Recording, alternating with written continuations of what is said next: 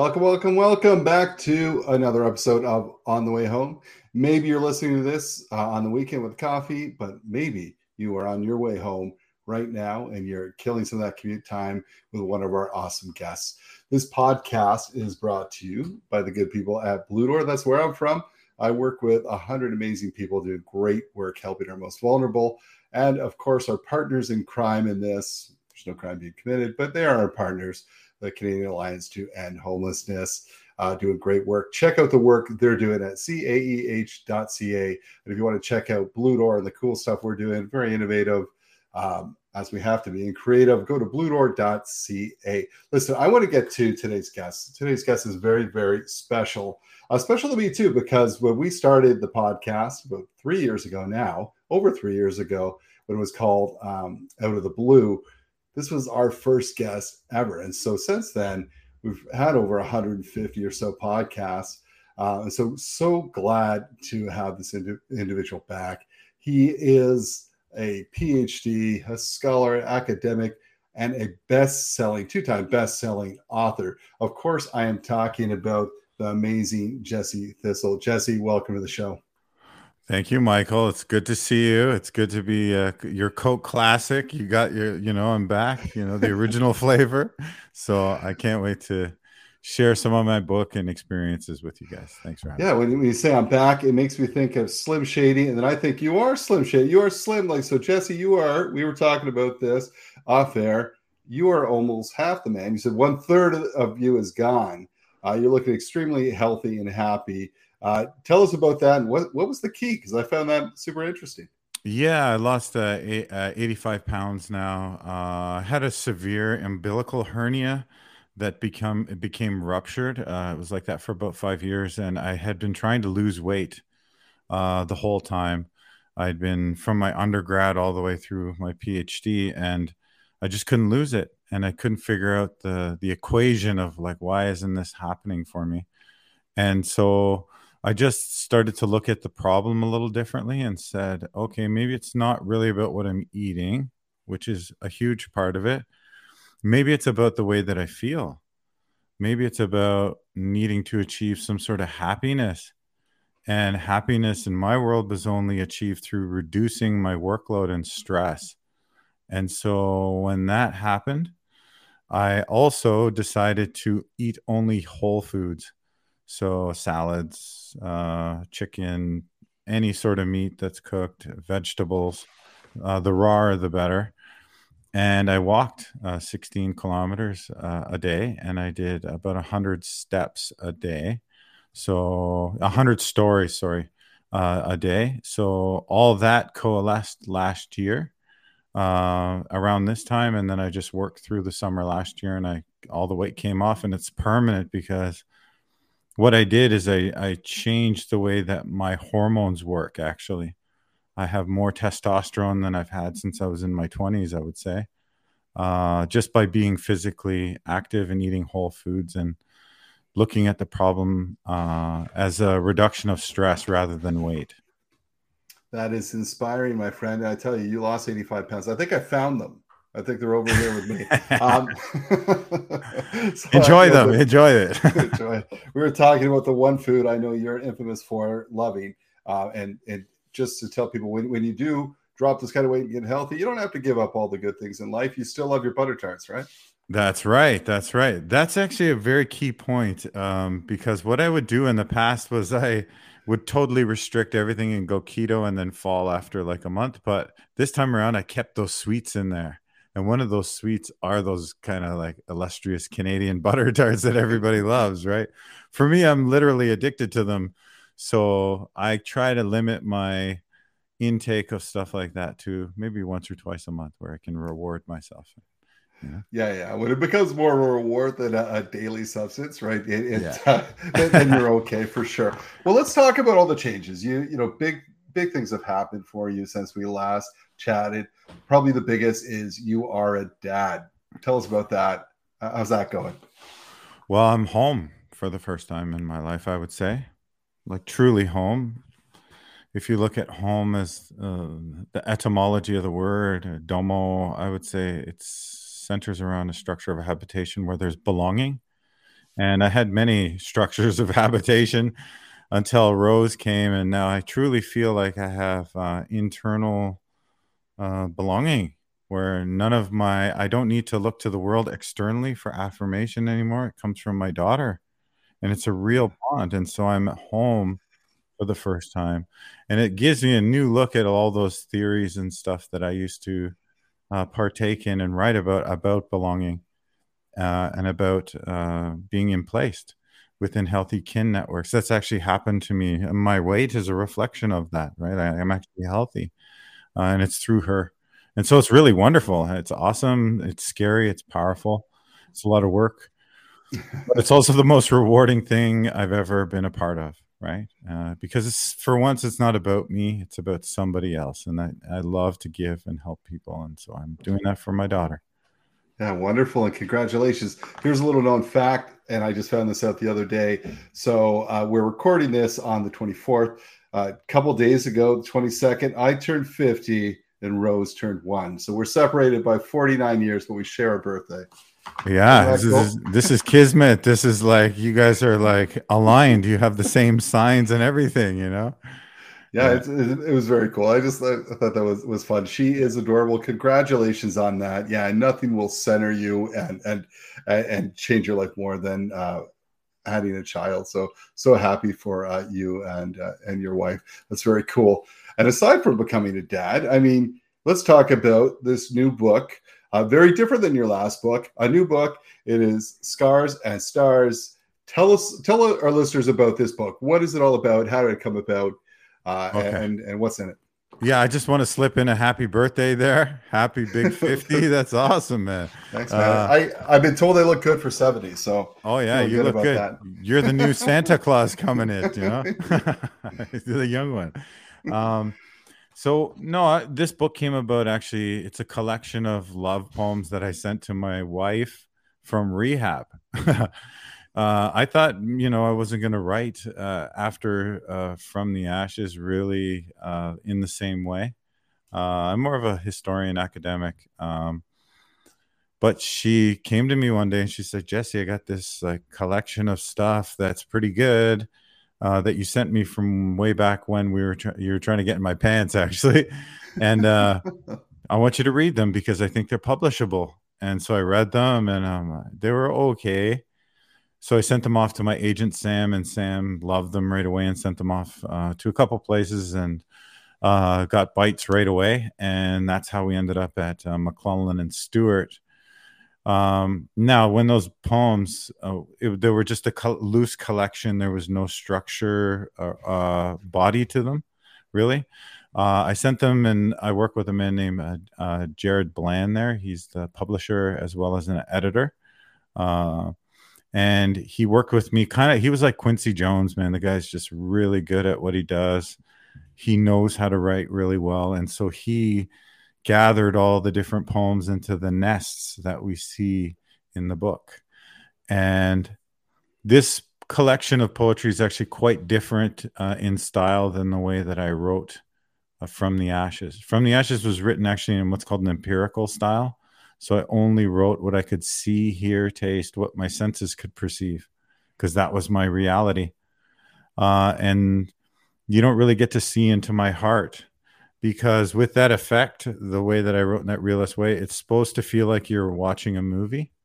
Uh, Right, right. And when you interject with exposition or you start to tell the reader how other people feel, you break that effect and they stop imprinting how they interpret what they're reading onto the stuff. So it's actually bad to do that. And so what we did on the first book because there was not a lot of emotional uh, introspection, we put poems in where you do see my heart. You do, do see what I'm feeling and how things are affecting me. And we got a lot of uh, people from all over the globe actually requesting that there be a, a Thistle book of poetry. And that's why my wife pulled out um, uh, the, these old poems that she had stashed. And even the pacing of the book is different. It's not written in like a fast breakneck type of realist writing, which From the Ashes was. This is written actually in kind of pre 1850 romantic, English romantic style. of poetry because that's what came out of me when my daughter was born. And I wanted to retort my earlier style and show readers who've been following my career that I'm not just a one trick pony. I can write in many, many different genres. And this is just the second expression of one of the ways that I can write. Well, and, and I mean, listen, congrats to you because From the Ashes was a huge national bestseller. And this book is too, right? So you're different style completely, same results, bestseller. Tell us about how's that been? Has it really been taken up? Oh yeah, uh, we just found out recently that uh, "From the Ashes" was, I believe, it's the best-selling Indigenous nonfiction of all time by a Canadian author. So oh, wow, man, it's Congrats. huge. Yeah, Congrats, like I can't yeah. top that. I'll never have another book that huge. Um, the second book is a little more subdued. It hasn't had the the unleashing onto the world like From the Ashes did. But what's unique about uh, Scars and Stars is that it was picked as one of Indigo's best 10 books of the year. And Amazing. if you go you go back through their list for the last 10 years or whatever 15 years that they've had it, I don't think another poetry book indigenous or non-indigenous has made that list. And so it's already done something historic, you know? And for me, I, I, just take that away and say, wow, this is pretty ballsy move to come out with a poetry book and then still get on that list, you know? And so I'm just really proud of that. And it, it, it launched and it was a national bestseller, which is another rarity for poetry, right? Uh, the only person, the other person that does that that I know of is, is Rupi, uh, Rupi Kaur from Brampton. She's the only other poet that, or Margaret Atwood, of course, but for us le- lesser known authors is a pretty big deal, right? Construct, a social enterprise by Blue Door, provides high quality residential and commercial construction and property services in the Greater Toronto Area. More than a business with a heart, Construct is a real solution to preventing and ending homelessness. Through its eight week paid skills trades training program, complete with wraparound supports and on the job work experience, Construct lifts people out of poverty and into opportunity. To hire Construct for your next project or learn more about Construct's employment program, visit constructgta.ca.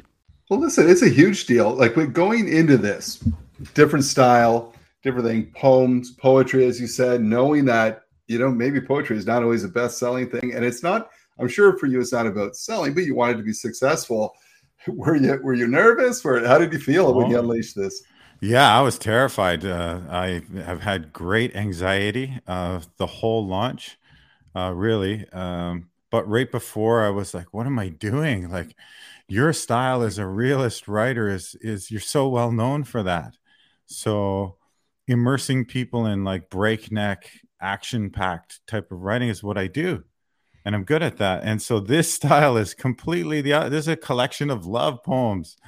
You know, there's you know I can't think of another uh, style that's kind of the antithesis to that. You know, toxic masculinity that I write through. I can admit that I, I was raised that way. It's part of who I am.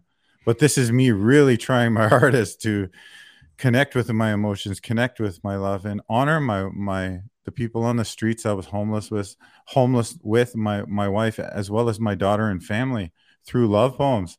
So it's like the polar opposite of what I did before, and it's been successful. Which, you know, I'm so thankful. I really am that uh, I took that chance. It was a ballsy move, but it, we pulled it off, and I'm happy.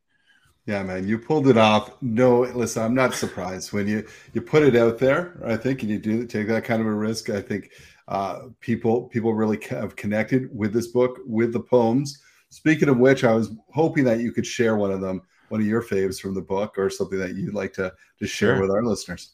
Sure. So in that pre 1850 romantic style, what they used to do is they they would reach back into myth, uh, or like Roman or biblical legend, and anchor stories with a moral lesson uh, that's centered around emotion and that's how they wrote that's the that's the formula and so i did that i went back and looked at my life on the street my life in academia as well as being a father now and i said where can i kind of look at my life and combine it with neoclassical imagery and ideas and pre-biblical ideas and so i went back and i imagined a scenario where I was homeless in Brampton. I was uh, at the bus stop at uh, Queen and Kennedy. It was like 12 o'clock at night, and I'd been there for a while.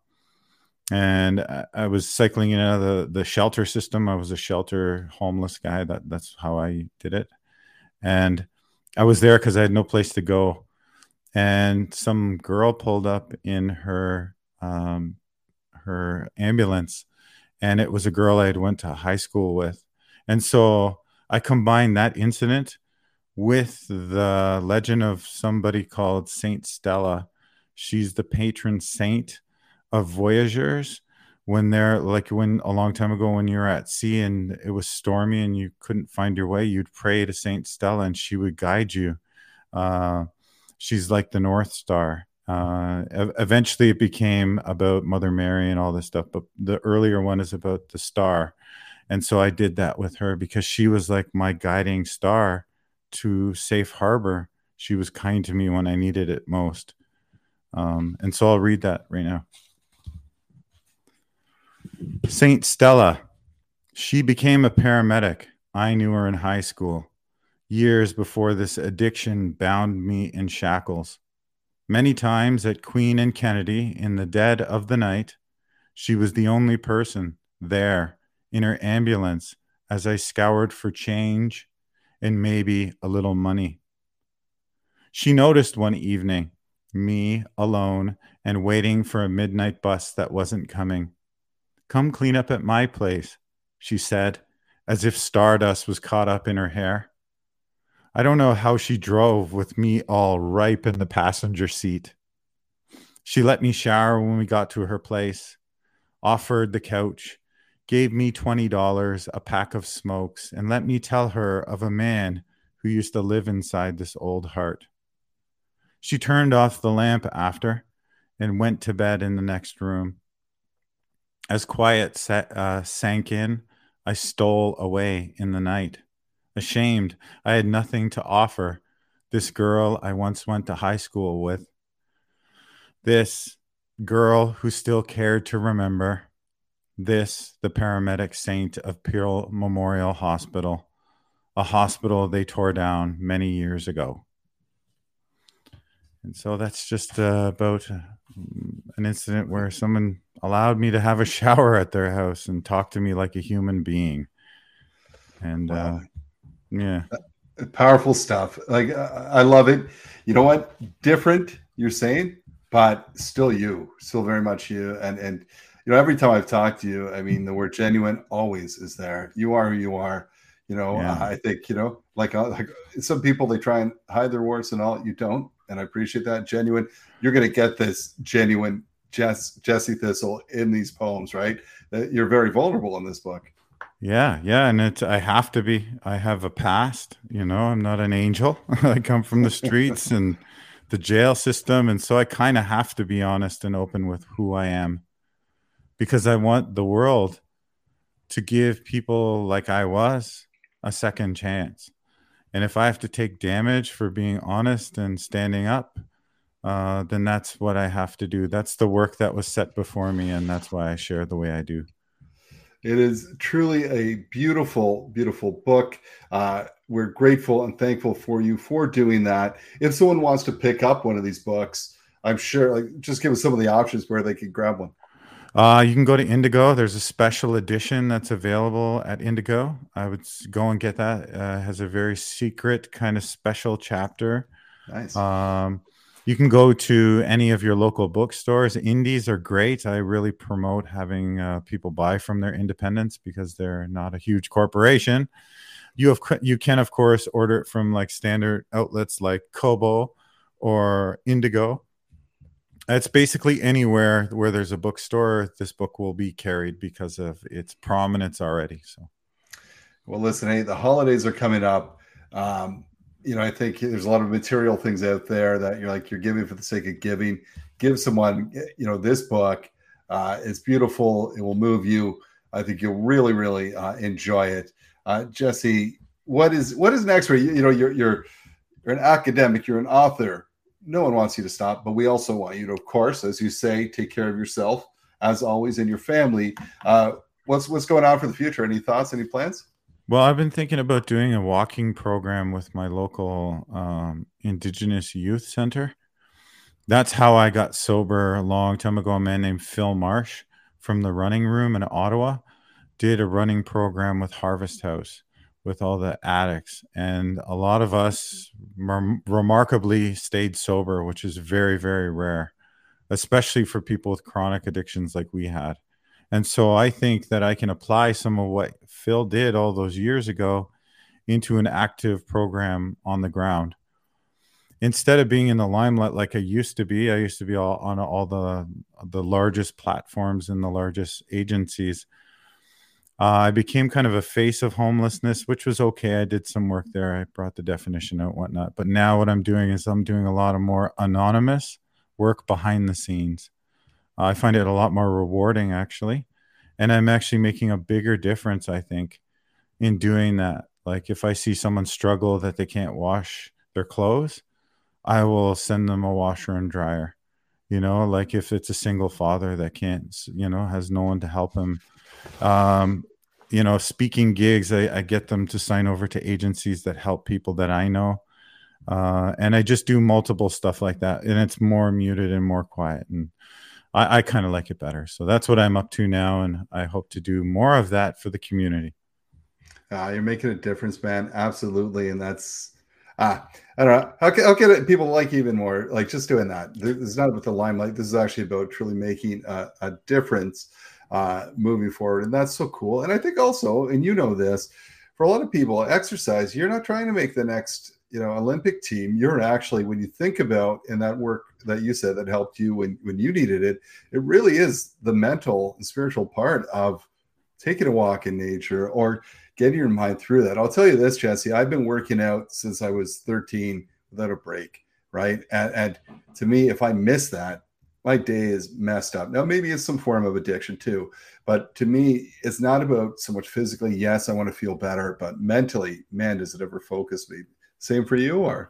Oh yeah, yeah. It's uh, I would say that exercise and movement, be that resistance training or long distance cardio like I do, it really focuses the mind in a way that you can't get metaphysically. So it has to come through your body.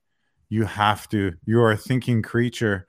Your body's attached to your brain, and so to think properly and have the proper chemicals and hormones in your body to think straight and be balanced, you do need to work out.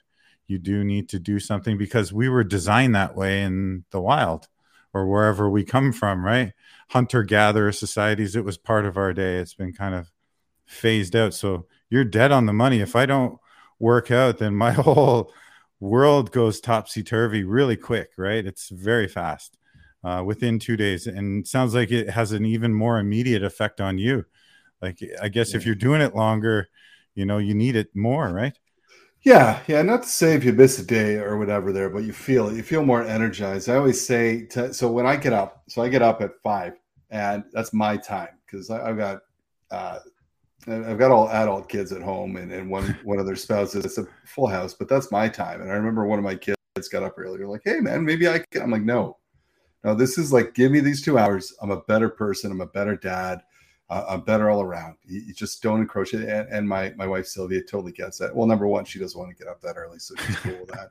She can sleep. But, but number two, she's like, yeah, like I get it, and that's always been the deal. Is that is that is your time, right? To, to I, I read, that I work out, and and again, it's not nothing to do with competitive sports. And, and everyone has to find. You have to find. I would say to my kids, find what you like, because if you hate it, you're not going to do it for long. Like some people hate yeah. elliptical, some people need outdoors because the connection to nature. Right, just find what you love, and then you, are more likely to stick to it. Right. So, yes. so yeah, yeah, and, and, and just the journey too.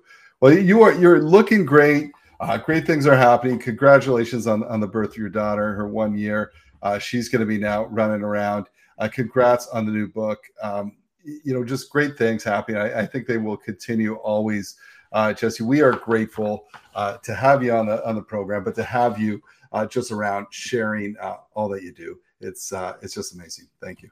Can I read one poem and leave it on like a really a tender note? Yeah, of course. That would be beautiful. So this book is a ultimately I wrote it, and I know that my my daughter in 20 years is going to read this, right? And she'll have an archive of her very beginning. And so this is a poem I wrote about her. It's called Tootsie Roll. She's my hard rock candy. She's got me wrapped like old school hockey cards. This little piece of licorice made in heaven, this blessing of sugar. I love how sweetness lays on her baby back, flips onto her stomach, and does her little Tootsie Roll move and turns into the cutest piece of confectionery in all of North America. My sweet, sweet baby girl Rose. That's it.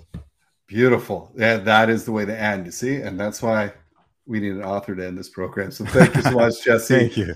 Appreciate your time. Appreciate the book. Uh, listen, everyone. You know, go check it. Like like Jesse said, anywhere you can find. Uh, you can buy a book. You can buy uh, Scars and Stars. Check it out. You will not be disappointed. Uh, just a wonderful guest to have on the program. We will see you next time on the way home.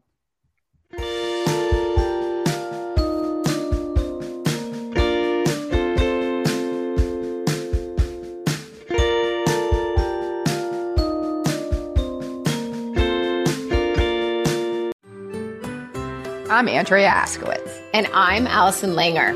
And we are the hosts of Writing Class Radio, a podcast, but we are so much more. We have writing classes. So if you are looking for live online classes where you can join a community, write to a prompt, get feedback, and get better, check out all our classes at writingclassradio.com. And listen to our podcast wherever you get your podcasts and at writingclassradio.com. Produced by Crier Media and distributed by the Sound Off Media Company.